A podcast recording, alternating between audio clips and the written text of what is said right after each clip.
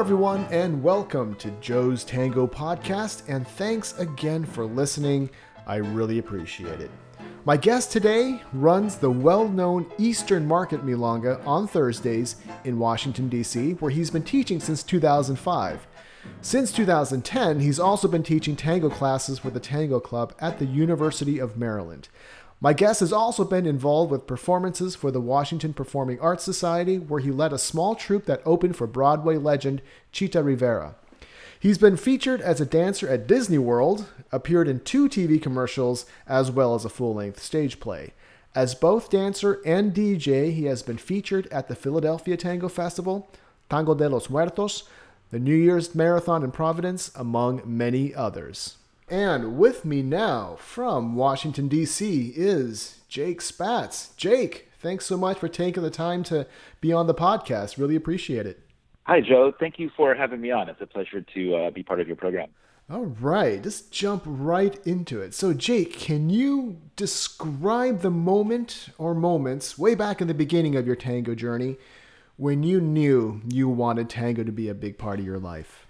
Well, you know, everyone has a, a story about how they started tango, right? We yeah. all have kind of un- unique, uh, unique ways in the door, um, mm-hmm. as it were. For me, I knew kind of right away from the from the first few steps. In fact, I felt a real um, something resonated with me, something really grabbed me. And the funny thing is, I did not intend to enjoy dancing tango when I first started. Mm-hmm. I actually was in my friend's bar in Brooklyn, New York, and uh, I'd gone in on a on a day when I usually didn't go there because I'd finished doing an interview uh, with somebody early. I was working on a biography at the time, mm-hmm. and I'd finished early. I went over and was hanging out in the afternoon, and she said, "You silly boy, it's uh, tango night. None of your friends are here." and so I was like, "Oh, oh man, it's, and here's the beer you just ordered." I'm like, "Oh, now I'm stuck here." so I started watching the class, and you know, it seemed kind of kind of whatever. I wasn't really that interested in it, but the bar was really, really small. So it was kind of I was sitting like right next to the class, basically, kind of with one foot in it almost. And at the end of the class, uh, it was very small, mm-hmm. and uh, it was just three girls there and the teacher, and they were just taking turns dancing with the teacher a few songs at a time, and the other two girls were were standing at the bar uh, right next to where I was. Mm-hmm. And I thought, well, this is a real pity. And I wasn't really interested in tango per se, but I was just thinking, well, I should be a gentleman here. And I and I said, okay, somebody teach me a few steps so I can at least you know take one of these women on the floor while they're mm-hmm. waiting for for a real dancer. and as I said that, uh, another guy walks into the to the bar. My friend who owned the bar said, "Okay, Jake, this guy is learning how to follow. He's going to teach you how to lead." And I said, "Fine." So I worked with this guy He was very generous with his uh, with his time very patient with me mm-hmm. for about an hour.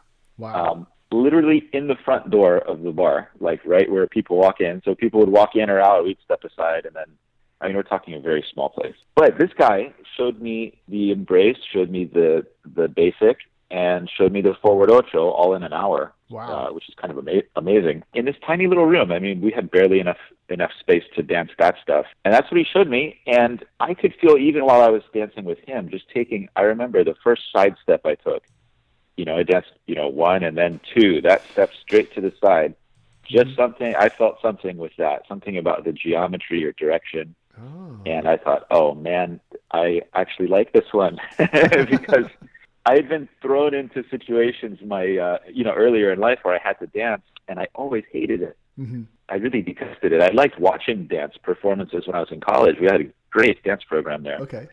And the students were very creative, so I saw some amazing choreographies and some really creative projects mm-hmm. there. Mm-hmm. This was at Sarah Lawrence College, but I I hated dancing myself, so really? I had no intention to actually like it. Yeah, wow. but I it grabbed me, and so that night I actually danced that night in that tiny little bar mm-hmm. with I think one or two other couples on the floor. The maximum really was three couples on the floor at the same time. Mm-hmm. And I danced that night from 10 p.m. until 2 o'clock in the morning when the last other dancer went home. And wow. I went up, sat down, and, and finished that beer I had ordered a long, long time ago.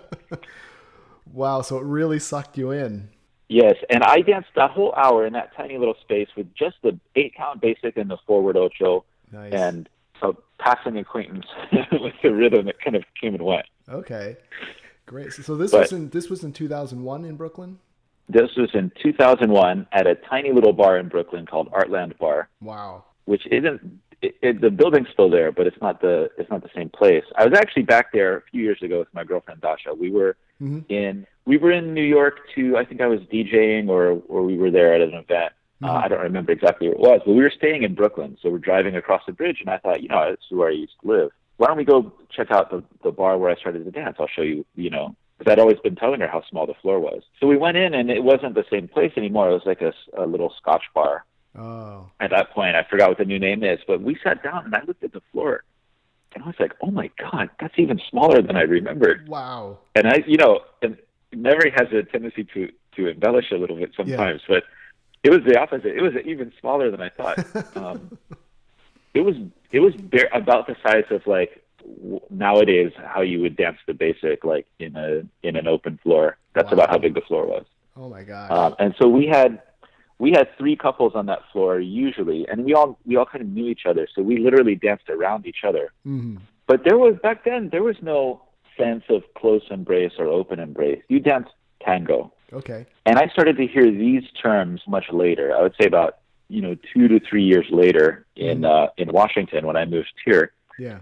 That's when I heard these terms open embrace, close embrace. I didn't know what people were talking about. I thought I was like, well, I, I only dance tango. I don't know those other dances. Okay. So our our sense of the of like floorcraft and of the embrace was all very intuitive and very kind of fluid. hmm But we didn't have a lot of problems with any of that stuff there, that, as far as I remember. hmm hmm So I know, kind of wandering from the original topic a bit, but that's kind of how things tend to go, right? Yeah. Yeah. Interesting. Yeah. So it's funny. You were in New York 2001. I was in New York at around the same time. I wonder if I might have crossed paths with you unintentionally at some point. So yeah. Maybe the very first milonga I went out to, because I don't count the one in the bar okay. as a milonga, because it was like that was like going to the bar. Yeah. But the the first like large event I went to, I remember was an event at the old Triangulo. Oh yeah. And yeah. I took lessons there. There was, yeah, it was. For, I remember that experience because I'd been dancing maybe about two months or so. hmm And so this was probably around, I'm going to say August or so of 2001. And I remember being in that room and I was really confused because not only were there a ton of people there, hmm but there was no line of dance at all. And the thing is, I learned in this little shoebox of a dance floor where there was only a line of dance. Right. you had to move that way. And in this big room where people weren't really circulating, hmm I was really lost just because of that, not even because of the the number of people there. But I remember to this day, I remember seeing half of the men on the dance floor were doing this step that I'd never seen, hmm and it finished like an ocho, and I was like, "What are they doing?" And I started to pay attention. I asked my teacher. I found out much later what they were doing was like a really goofy version of the ocho cortado that I've never seen people dance it that way Oh. since, but. Mhm. I can demonstrate it. But um, it was it was weird to see half the room doing this step that I'd never seen. But uh, that's what I remember visually from that the most. Yeah, nice. Yeah. So speaking of, of first milongas, there, Jake, what's some advice you have for novices who are just venturing out for you know to their to their first few tango socials and how to get through the evening smoothly? Well, I'll tell you, my way, of course, was doing it by accident, and I don't know if that's good advice. But what I would what I would say, what I've seen work for for others, Mhm. especially as I've been an event organizer for a long time now, Yeah. what I see works the best is if you go as a group. hmm And there's a lot of reasons for that. One is you have people to talk to right away because Yeah. you already you bring them yourself, right? hmm But the thing is that if you go into a into a milonga of any size really, and you're one person and you're like kind of a beginner or a new person, you're very easily overlooked. Yeah. But if you go in as a group of people, it's really hard for other people to sideline you because you're a group, and groups Mm. have much more automatic charisma in a way. Yeah. So you get you get drawn in if you're if you're like I would say two is not really a group because if you go as two, it looks like you're a couple and people will leave you alone, Yeah. Right? And That's kind of the the etiquette sometimes depending on the place. But if you go in as three people, four people, right now others are going to come up and and talk to you, ask where you're from, that kind of stuff, and and you'll get integrated socially much more easily. Okay. I think socializing is the main activity out of Milonga. Dancing is is one of the ways in which we socialize. But Mhm. if we go into a milonga thinking we're going to dance camp, our expectations are going to be a little bit off of what the experience is really going to be. Because there's a lot of chit chat and a lot of just like you know making friends and and that kind of stuff that goes on at a at a milonga too. I think that's what makes it such a unique Yeah.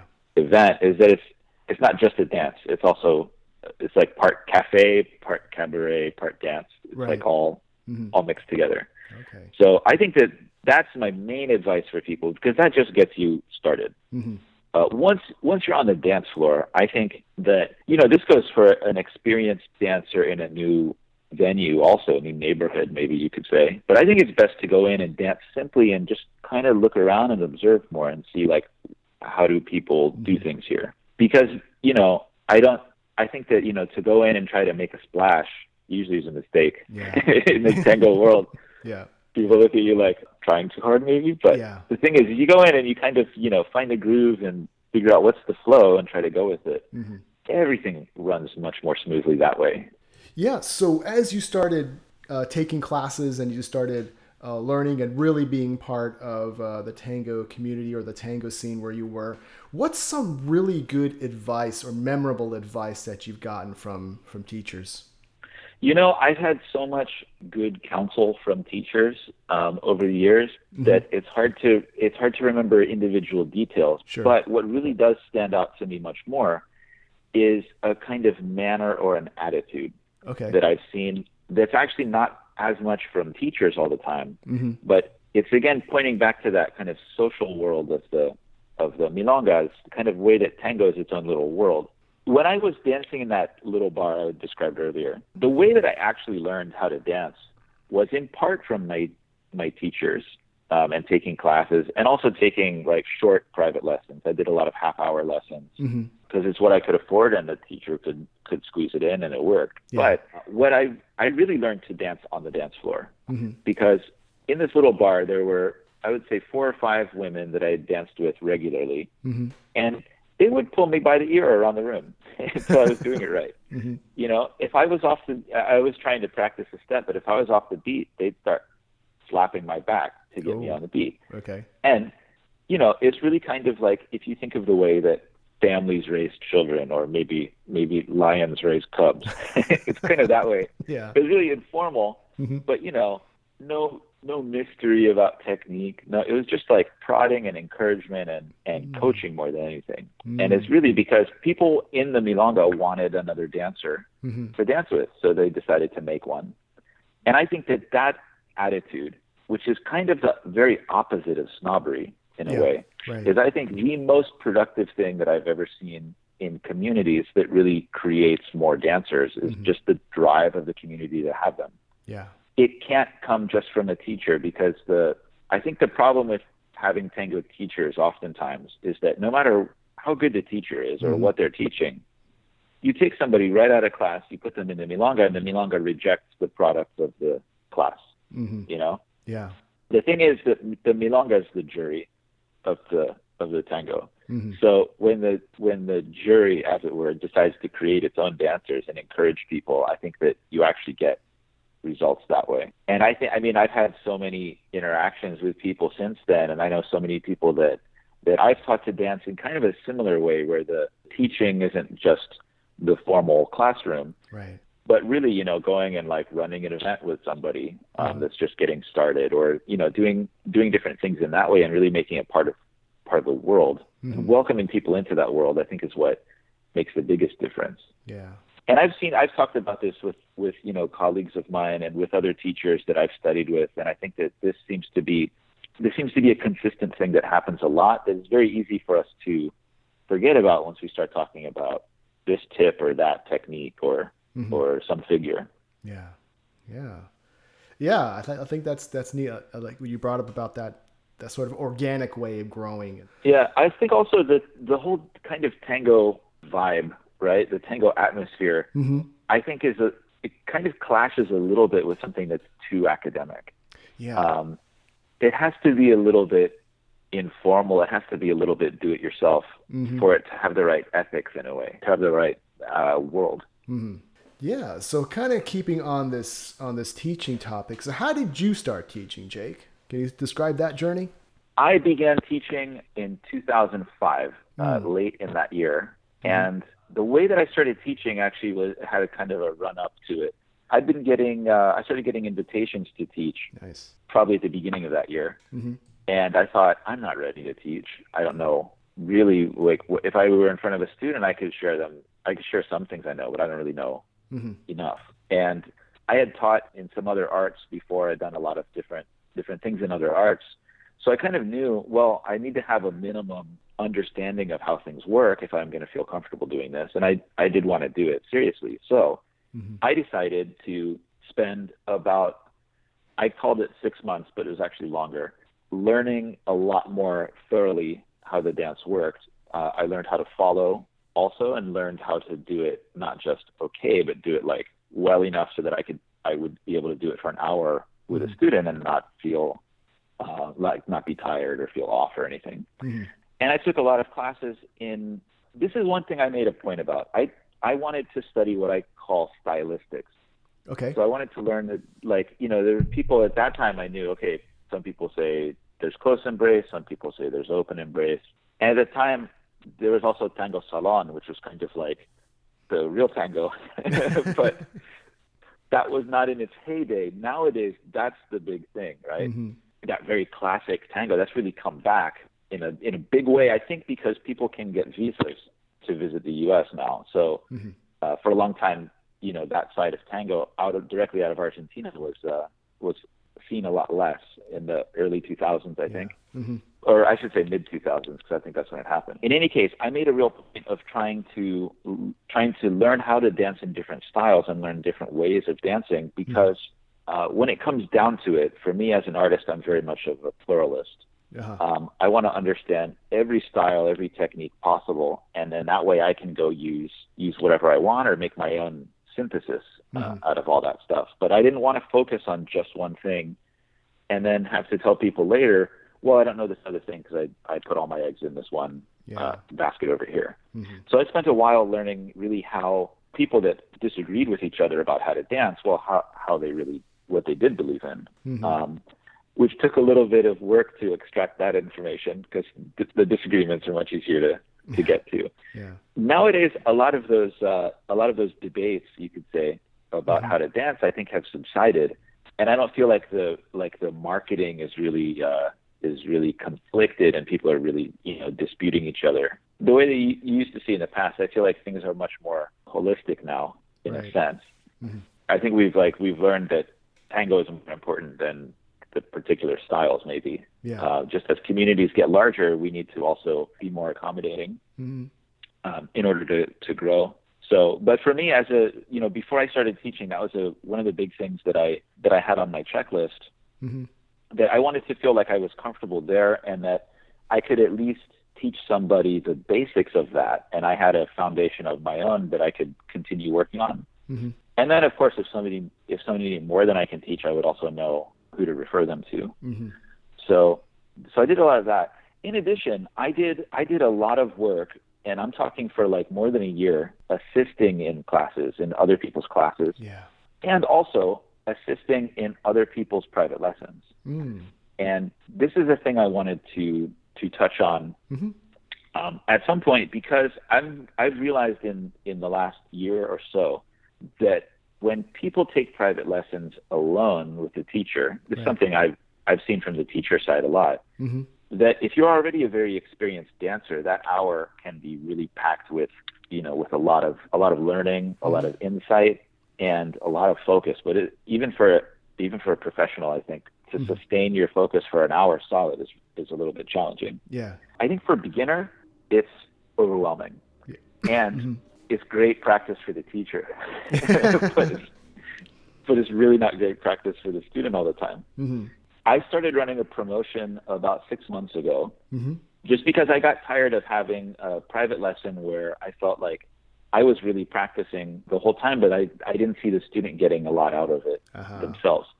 So I thought, okay, what if I try this? I'm going to do a promotion where I'm going to give a discount for like a, a lesson or two if somebody comes with a partner. Let me just see how that works. hmm And I found out two things. One is that the lessons went way better for the students there because they had a they had the ability to step back a little bit and observe and like think. Mm-hmm. You know, that's the main thing I think that that uh, we don't have a chance to always do in a private lesson. It's just actually like let the let the gears turn a little bit, you know, Right. without having to be moving all the time. But as you know, I dance with one partner, dance with the other, put them together. Mhm. Going through that little rotation, I think, ended up being really much more productive. Mm. The other thing I found out, and this is what I really wanted to mention, Sure. is that because I because I also gave it a discount and it was two, Mm-hmm. people could split the cost. So I had this sudden influx of all these people that never thought that they would take a private lesson Mm. before, and suddenly they're they're signing up. Yeah. I was like, oh wow, this promotion worked a little too well. Now I'm out of time. it's a good problem to have. Yeah. but what it did was it really lowered the bar of entry to a lot more people, and people started to make a lot more friends too because they were asking around, hey, do you want to partner me for a lesson? Hey, do you want to partner me for a lesson? Mm-hmm. And so I found that that it fed into that socializing thing I was talking about before too. Right. Um, and it really just encouraged people to, to come in as groups and to, to make friends and to to actually be able to do it really well. mm-hmm. So uh, when I was, and I kind of had forgotten about that for a long time, but when I was kind of doing my prep to start teaching, I did that a bunch for other people, like with other people. I came in and did, you know, as their partner during a lesson Mm-hmm. because they wanted another person there, and and that actually worked out pretty well. And it gave, I think, it it created a good model for me to find uh, later. So Mm-hmm. that's what I've been trying to steer more and more people toward lately and I find that it's actually it's actually working out a lot better for everybody. I can teach much better, Mm-hmm. but also I see that the dancers in the lesson can take the lesson much more effectively and they can get more out of it. Ah. That's maybe a bigger answer than you might have been. No, that's great. That's great. Hey, listen, I love it when when our guests talk and they really delve deep into their ideas because that's that's what's really useful to a lot of our our listeners here. There's there's one other thing I wanted to mention. Uh-huh. Um, when I, I this occurred to me as I was as I was just thinking about the show and what we might talk about. Yeah. Based on the the kind of background I have, which Mhm. before getting into dance, I was I'm mainly a writer, but Okay. I've also done a lot of work in with theater and with with music performance and kind of everything around that Mm-hmm. that little world of the small stage. Before I started teaching, Mhm. I started performing. Oh. And for me, that was an important thing to do because that gave, in just in my own eyes of, of what I was doing, that gave me the license to go teach or to, you know, gave me the credibility that I felt I needed. Because if I Ah. couldn't get up and do it on a stage in front of a, you know, a few hundred people, right. I know I wouldn't feel really comfortable, you know, telling other people how to do it. I think that you have to be able to, to demonstrate how Mm-hmm. it works prim- as your primary thing. You know, as much as I think about how to the importance of explaining a thing well and of designing a class with with a good structure and a good flow from from point to point in the class, Mhm. I think at the end of the day, what we do when we're not talking, Mhm. just what we show, Yeah. is is a bigger importance, and that's why it's so important for us in classes when we're teaching to show things correctly Yeah. and to not to not show the the wrong way to do a thing. Mhm. Sometimes we do just to illustrate, but I think that's that illustration can actually be really almost detrimental. So it's a lot of the practice to be able to stand up and show the right thing. I think that takes a lot of a lot of work as well. Mm, okay. Yeah. So, a quick question about about performing, because you've you've also taught students on how to perform. You've led performances as well. So, when you're teaching someone to perform as opposed to dance socially, what are some big things that are un- more unique to to performing than than dancing socially? Well, I want to I want to mention first that Sure. it, when I've led groups for performance, Mhm. my strategy for it was to hire people with more experience than me, so that I could learn from them too. Okay. because I I once got a gig and the and somebody said, hey, we've got this gala coming up for like five thousand people. Mhm. Can you dance? And I was like, uh, sure. What's the budget? And they said this, and I thought, oh, I can hire some friends of mine from out of town. So I put together a little a little group, and it was great. And we had enough of a budget, thankfully, that we could actually. I think we did three rehearsals Mhm. one in one in New York, one in DC, and then I think I did another one in New York near the end. And you know, of course, this wasn't a huge budget. This was taking the bus and stuff. But Sure. the thing is, when you do a performance, Mhm. performances are very site specific. Okay. Like when you're dancing socially, I mean, there's a lot of ways to think about it, but you're dancing in the lane. Mm-hmm. So like, there's the side of the lane where the you could say the wall is or where the tables are. Mm-hmm. Yeah, and then there's the the inside of the dance floor, and there's forward and back, and you're dancing around other people. So you're you're dancing within these parameters that are very specific, but those are very creative elements on the dance floor too, When you're dancing socially. Yeah. When you do a performance, if you're performing in a milonga, then you've got you're performing in the round. So you kind of have to think about that. If you're dancing on a stage, Mm-hmm. then there's a front and a back. And sometimes the stage is sloped, like a lot of stages are actually, you know, angled forward towards the crowd so everyone can see the, the what's going on on the Right. stage more clearly. Right. Right. So you've got to think of all a lot of different factors like that. You have entrance and exit. And when the thing is, when you're dancing in a milonga, Mm-hmm. I mean, when you're performing in a milonga, right? Yeah. You tend to move around the room, Mm-hmm. or you can cross it on diagonals and things like that. When you're on the stage, you have to just go back and forth, kind of on a line. Mm-hmm.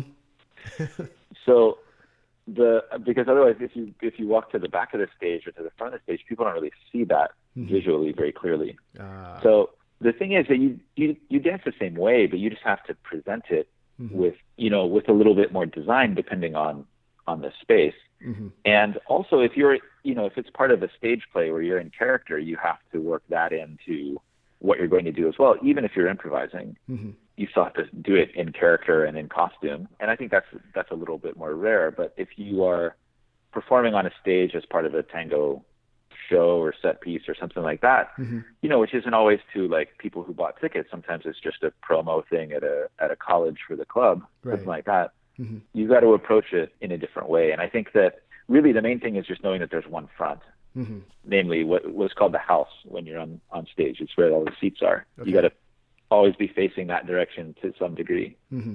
Okay, so you mentioned before uh, a lot of important uh, elements about being an effective peer in the community. So, what are some ways, Jake, in your opinion, uh, you know, because there's there's a teacher-student relationship, but, but then there's also, you know, how to be a good peer in the tango community. So, what are what are some pointers you have on being a peer and perhaps in helping those who are less experienced?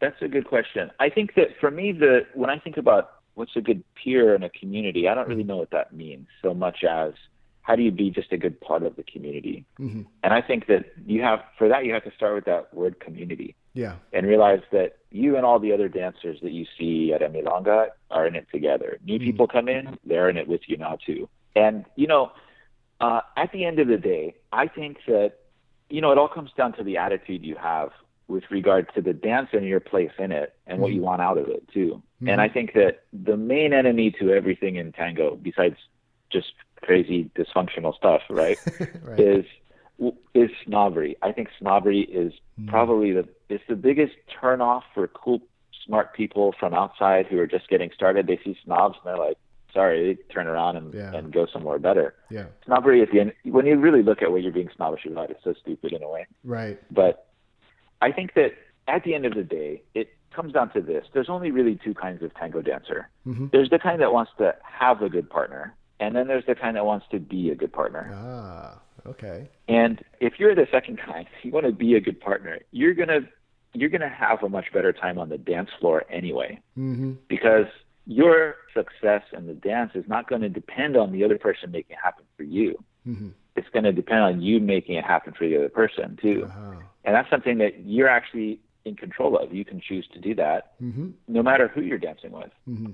So I think that for all tango dancers, that's a really important thing is to be is to approach the the dance and approach the embrace with that mentality Mm-hmm. and not think about you want to have a good partner. It's like, well, we all we all want to have a good dance, but to have a good partner is really making yourself really a, a small part of that equation, Yeah. smaller than than is necessary, I think. Mm-hmm. So I think it's very really important to approach things in that way and realize that you are a productive part of the community in which you are dancing. Mm-hmm. You're not just you know you're not going to be a consumer. You're going to be a producer of Yeah. that whole culture of tango. Mm-hmm. So when it comes down to like more specifically how what people can do, Mhm. you know, you're there in the milonga, you see somebody there uh, that you want to dance with, and they're a beginner, let's say. I think that what you can do is is basically call your shots. Wait for music that is going to be easy to dance to with that person, and go dance with them then. Yeah. But if you wait for the craziest, you know, most syncopated Biagi tangos to come on, and then you ask the beginner to dance. Well, you're probably going to have a lousy time. yeah. so, and they're, they might not even. I mean, just the music can sometimes throw people. Depends how how good the sound system is too. But uh, I think that if you you know if you basically stack the odds in your favor for what you're what you want to do mm-hmm. and the outcome you want to see, well, tends to work out more often than not in your mm-hmm. favor. Yeah. Yeah, I like that. Those of us who want a good partner versus those who want to be a good partner. And it's yeah, that's really, really good to good for us to think about. Yeah, so Jake, after working with so many students, what are what are some things uh, that you've learned from your own students? Uh, I've learned well something I've seen reinforced mm-hmm. over and over mm-hmm. is that is that people actually just need time. A lot of the time when like when you when you get up to teach, the the kind of mentality you have as a teacher is that you need to do do your job. But the thing is, that's teaching. That's not learning. Mm-hmm. And I've I try to focus on the learning process, not on the teaching activity. And sometimes I see that students simply need time to try out a step.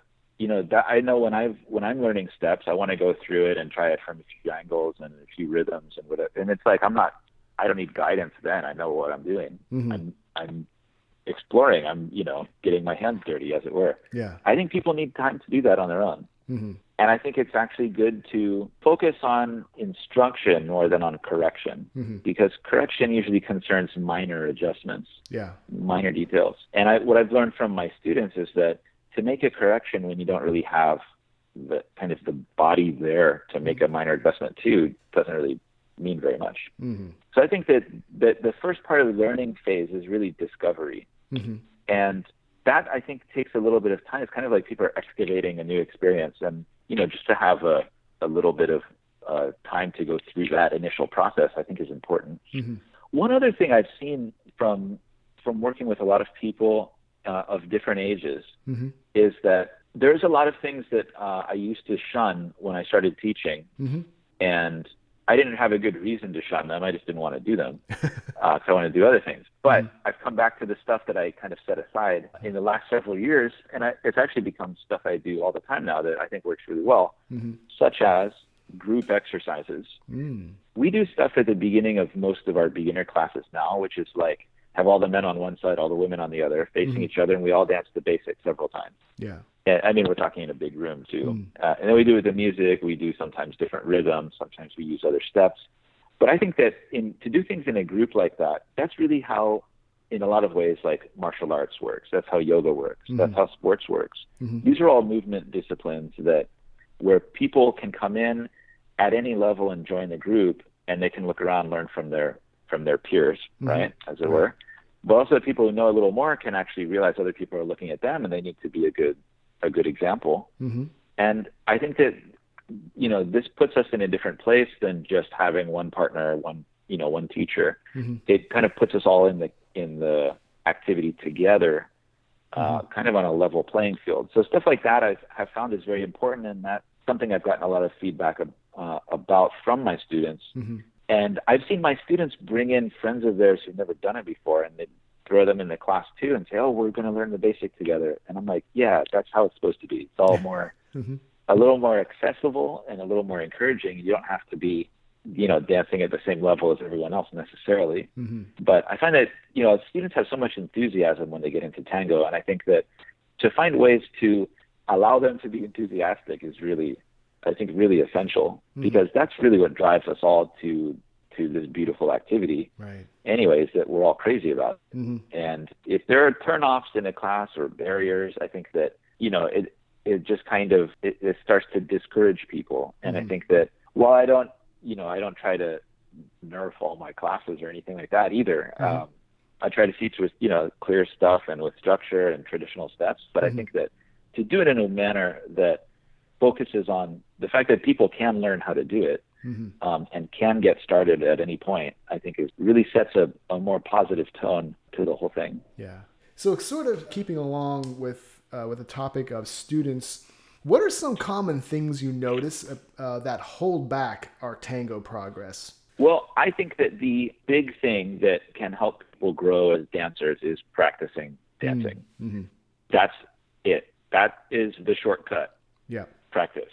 You know, Work. Yeah. To not practice is to really take the long way around and to suffer because of it. hmm hmm You know, you can practice alone. You can practice with a with a partner. hmm You know, practica doesn't have to be something a teacher organizes. Practica is you and a friend get together and move the furniture and roll up the rug. hmm And little practicas like that, like you know, just uh, with one partner, or we used to practice every uh, every Monday for like a year or two. Dasha and I practiced with our friends Jake and Dana Ray, hmm um, who are now living abroad. And it's actually Dana Ray's birthday today. I wanted to say happy birthday to her Oh, that's in the show here. hmm But we also we all used to practice together for like two hours or so. They had an, a newborn child to bring over too in the carriage, and and she didn't cry at all with the music.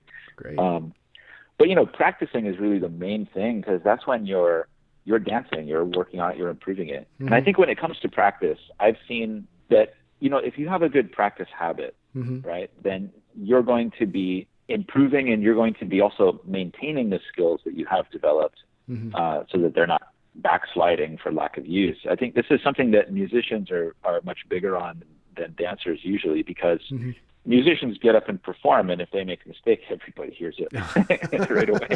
yeah. I mean, a real, real big mistake, right? But Mhm. as dancers, we don't, you know, especially as improvisers in tango, hmm mistakes are part of the dance. We just roll them into the dough. You Yeah. know, they're not they're not such a big deal. hmm uh, and that's part of improvisation. But I think that when it comes to practice, even with people who do practice, where I have seen um, a lot of people do things, let's say suboptimally, hmm is they only practice hard stuff, Uh, um, and that is not actually any fun. mhm, Over the course of an hour, when you're practicing three times a week, mhm, uh, let's suppose you have that kind of schedule. I think that it's really important when you practice. You know, this is if you go to a practica with somebody together too. mhm, Is that you start with stuff that you know, mhm, you practice that to improve it, and then you work on other things, and then you end by practicing stuff you know, practicing simple steps, like the simplest steps that you have. Right. You know, it's important to practice those too because those are the components of all the more complex material. Exactly. Right. Yeah. Right. So oftentimes I've, you know, as part of uh, teaching students privately, I say, hey, are you practicing with somebody? They say, yeah, I'm going to practice now. I say, Mhm. well, how do you practice? And they go, I, I never thought about it. I said, oh, well, let me tell you how to think about it. so that, you know, so you get more out of your time. hmm Start off with simple stuff hmm and then make sure that each one of you brings something to the table and tells the other one what they want to practice hmm because what happens a lot of the time, especially when you have like man and woman practicing together, is that you practice all the stuff the man wants to do. Yeah. Because he's leading, he's got all the names of all the steps, and we never get to her interests. hmm And I think that for women in, in tango to develop your voice in the dance, hmm right, not to interfere with the lead, but to develop your style as a dancer, your Mhm. and your own repertoire of, of embellishments and of other stuff, Mhm. um, and of rhythms hmm too. That's all part of that. I think that's just as important, and it really it really requires the same kind of focus, targeted practice that anything else does. hmm So, you know, to really go in with a not even so much you don't need a goal per se, but at Mhm. least like an agenda Yeah. um, of like what you want to do, what you want to cover. right. Um, you know, I think that's that's really productive. hmm Um, another thing is that I know a lot of people take I call them video notes. hmm You know, at the end of a class, people film a demo. Yep. For me personally, I've had a very mixed experience with this. Okay. When I started, when I was taking classes, I started to notice that if I watched the demo, Mhm. I would lose the lesson. Mm. And so I stopped watching the demos. In fact, I remember I was taking classes a lot in a in a bar. This is a different bar, Okay. the original one, hmm a little bit bigger floor. But we'd do the whole class, and I would have the experience of being in the embrace doing the steps. hmm right, doing the figure. And then when it was time for the demo, I would turn around and talk to the bartender and order a drink until the demo was over. Mm. And then when the demo was over, I'd turn back around and I still had what I got out of the class. Ah. Because for me to to see somebody else doing it and take myself out of the embrace gave me a perspective that was just too hard to assimilate with this fresh material. hmm So for a long time when I started teaching, I didn't do demos. hmm And then I realized I was just being stupid, and I should I should accommodate people who wanted it because Mhm. not everyone learns like me. Yeah. And so I started doing demos. Mhm. And what I noticed though is that if people only film the teacher, Mm-hmm. doing a step, then you're still left with the same issue. You have your tape, you go home and watch it, Yeah. and what if you got? You haven't got your own dance. So Right. I think if people film themselves, Mm-hmm. two things happen. First, you actually see that you learned it, Mm-hmm. and you believe in yourself uh, that you can remember it later when you do forget it. Yeah. Every step you're going to forget at least five times, Mhm. right? So you get that, but also like when you see yourself on tape Mm-hmm. and and you're like, oh, well, the next thing that happens is you see yourself on tape again, having Mhm. cleaned all that stuff up that you didn't like. Yeah. So that's a great motivator is actually seeing what you really look like. Mm-hmm. You know, even for people who say, I don't care about the looks of the dance Well, until they see it, Yeah. and then they go, oh, maybe I, maybe I care a little more than I Yep. than I said. Yeah. Yeah. But you know, to do that is it. You know, this isn't something that holds people back. But I think Mhm. if you do it, it really throws you forward quite quickly Mm-hmm. because you you will clean stuff up right away and Yep. you'll try it again and you'll you'll tape yourself again. Yep. Yeah. So I think that's a that's a good little method Mm-hmm. that you can use from time to time. Mm-hmm. I don't think for beginners it's it's so important to do that, Mhm. but kind of once you once you know your way around the dance a little Mm-hmm. bit, that will send you back to the basics and it will get you connecting all those dots that you uh, left unconnected really quickly. I think it's a great a great little side project. Excellent. Yeah. So, Jake, uh, I know in our previous phone call before we were recording today, uh, we, we spoke a little bit about about musicality. So, as a teacher, how do you introduce that concept of, of, an, of musicality to your students? the way I look at musicality Mhm. is a little, I've noticed, it's a little different from what I've seen a lot of other teachers do, dance teachers do with Okay. musicality.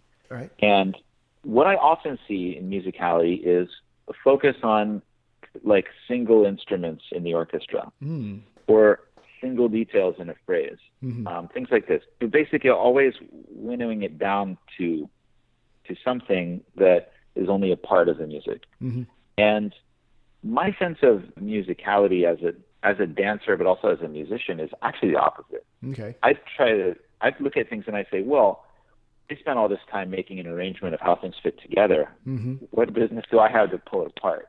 You know, I find as a dancer that's not even that's not really what drives me. You know, you hear different things in the music, you dance to them, but really you're dancing to all of the music all the time. Hmm you're just choosing as you dance really what gestural quality in your dance are you going to find that goes with that music or even more importantly how the music makes you feel. Hmm because you know there's this old saw about are you dancing to the rhythm or are you dancing to the melody? Hmm like well okay the melody's played to the rhythm too. So Right. i don't know. I don't really i don't find a lot of juice in that lemon so to speak Mhm. because it turns out to me it's the same thing. But I think that musicality really comes down to some really simple fundamental things. Mhm. And the first of those is just the measure of the music. What is the how does the beat come in every tango you're ever going to hear that's for dancing, even Mhm. the ones that aren't for dancing? And it's always the same. It's always two beats at a time.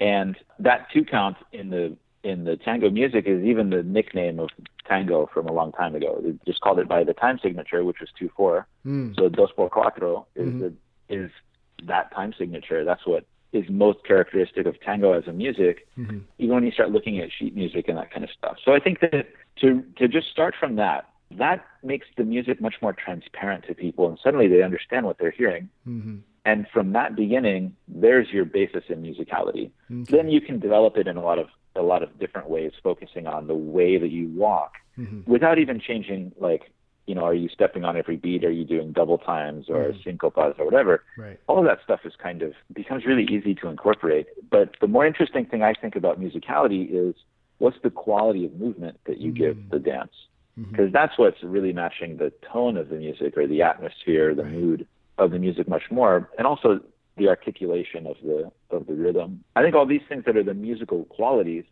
are what as dancers we should really be Mhm. focusing on because you know to dance to do your feet in this little way Mhm. with this little pitter patter thing that you Yeah. think is in the music and it's really kind of kind of not is i think a, i think that's choreography Mhm. and that's really too specific for me musicality is something that's much more flexible Mhm. and is much more related to our ability to dance musically to any music that we hear mm-hmm. in the mm-hmm. milonga. Mm-hmm. Not, and we don't need that moment in that song. Mm-hmm. Um, that's always choreography. That's like design. That's not creativity and inspiration. Mm-hmm. So for me, musicality is really, you know, it's something that you don't need a lot of experience knowing the songs themselves, knowing the particular recordings to have a good sense of musicality. I think that's actually the trap that a lot of people fall into. When I started dancing back in Brooklyn in a little tiny bar, mm-hmm. uh, there was also a little tiny upright piano in the ah. back. And a friend of mine, who I just knew from the bar, after I'd been dancing a few weeks, he mm-hmm. goes, Hey, Jake, are you dancing tango now? I said, Yeah, don't tell anybody. And he said, you know, and this guy was a, uh, let me back up a second. This mm-hmm. guy, my friend Albert, who I haven't spoken to in years, he's, mm-hmm. his job at the time was as a gigging piano player. He used to play in hotel lobbies and at dinner functions, nice. that kind of stuff. Mm-hmm. So he says, you know, my grandfather was one of Carlos Gardel's guitar players. Wow. For most of his career. And mm. I was like, at the time, I was like, oh, that's wonderful. Who's Carlos Gardel? of course, I learned very quickly. Right. But the point is, this guy grew up knowing tango music. Know he had stacks of sheet music, mm-hmm. and he said, "Do you think would you guys, you know, mind if I came in and played sometime?" And I was like, "I'm sure that nobody would mind. Not only mm-hmm. that, I'm sure that we're going to be stacking beers on the top of the piano there, so he'll keep playing. Yeah, yeah. So for about a year and a half, he would come in every. This was Wednesday nights. He would come in every Wednesday, and he would play sets of like 45 minutes or so. Usually nice. play two sets. Mm-hmm. And you know, of course, as the night went on, the rhythms got a little looser and this mm-hmm. kind of stuff. But he played live for us right there, That's and great. so I really learned how to dance not only to live music, but mm-hmm. to songs I didn't know already. Oh. And you get it in your bones how the music works. Mm-hmm. If you if you have to start in that way, mm-hmm. right? You can't back it up and rewind it and right. again. You've got to learn what's the template, what's the pattern, mm-hmm. and the pattern is one and two and one and two mm. and one. Everything else built on top of that template, variations on it, but that those bones are always there. Mm-hmm. And when those bones and your bones are working together on the dance floor, you can dance to anything. Yeah. That for me is musicality. It's it's when somebody's playing live and you've never heard them play before. If you can mm-hmm. dance to it, you've got it. Nice. Right? Yeah. Love it. Great. That's how I look at it. Yeah. Okay, so Jake, every Thursday you got that Eastern Market Milonga in DC? Yes. Awesome. Great. So where do we find out more information about you online?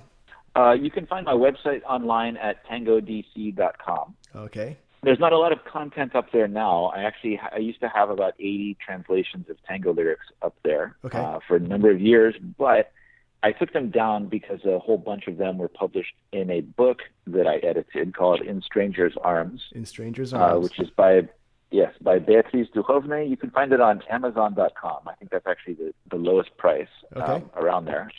And uh, that book has been used in several university courses now. Nice. Um, for for several years in a row, and I I still get comments about it all the time. I I still reread sections of it, and I think it's a really wonderful book. Great. About more the background of tango, the background culture. Okay. And not really like one person's, you know, individual experience in tango. Mm-hmm. There's a little bit of that, but that's almost for comic relief more than anything. um, but it's a book that uh, covers a lot of a lot of the different parts of tango that you um, that you might not encounter in mm-hmm. classes or uh, on websites or even in a milonga in person.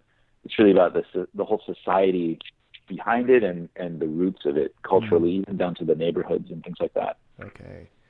All right. I'll have all that information in our show notes so people will be able to find uh, the book and also the website and be able to read up a little bit about who you are. All right. Oh, there's one. There's sure. one other thing. Sure. Actually, I did an I did an interview with a friend of yours, Maxfield Wallen Fisher. Ah, uh, yes. About a month ago. Okay. Uh, on a program for Tacoma Radio, and mm-hmm. it's actually about that two-four measure uh, in the dance. We talk about it for about an hour. All right. Over some of the variations, some of the other stuff in it. So I encourage people who want to know more about that to go check that out. I've heard people have enjoyed that show, and uh, I think even just the beginning of it gives you the, main idea, okay. um, and the rest is elaboration uh, on it. But I think that once you've got just that little thing figured out, you've mm-hmm. got kind of entry into the into all of the music. Yeah, so I highly recommend it. Okay, great. All right. Well, Jake, thank you so much for the great conversation, for sharing your insights. I really appreciate it. Thank you, Joe. It's great to be on. Yeah. All right. Well, you have a great day and we'll stay in touch. Sounds good. All right. Okay, that was another great conversation. Jake had a lot of interesting things to say, and I really liked what he said about learning and community. That taking classes and having good teachers is definitely a plus, but we need to spend time among other tango dancers in milongas and practicas and learn how to integrate ourselves socially. We need to be aware that the best of our tango will come through during dance experience and not in the more academic setting of a class. Uh, think of the skills you pick up while working at a job, while doing, versus the skills you learn in school. That's not to say that what you learned in school was totally worthless, it's that school and classes can only offer you so much. Also, Jake mentioned something really important about enjoying tango. It comes down to wanting a good partner versus being a good partner. And that really sums up a lot. And there's nothing wrong with wanting to dance with a good partner, but we'll have a much better time when we make the effort to be a good partner. It helps to encourage beginners, other community members will appreciate you, and you'll just get more out of your tango experience wherever you go. And like Jake said, the mindset of being a good partner makes you an active producer of good tango in a community and not merely a consumer. So thank you again, Jake, for sharing your personal tango story and for your many thoughts and insights. And a big thank you to all you listeners for supporting the podcast. I really appreciate it. Thanks to you, the podcast is doing well and it's continuing to grow. But if you could take about 20 seconds to pop on over to iTunes, Stitcher, or wherever it is that you're listening, and leave me a five-star rating and or a review, that would be a great help, and it also makes this podcast more easy to discover. Okay, that's it for today. You've been listening to Joe's Tango Podcast. I'm Joe Yang, and I'll talk to you again soon.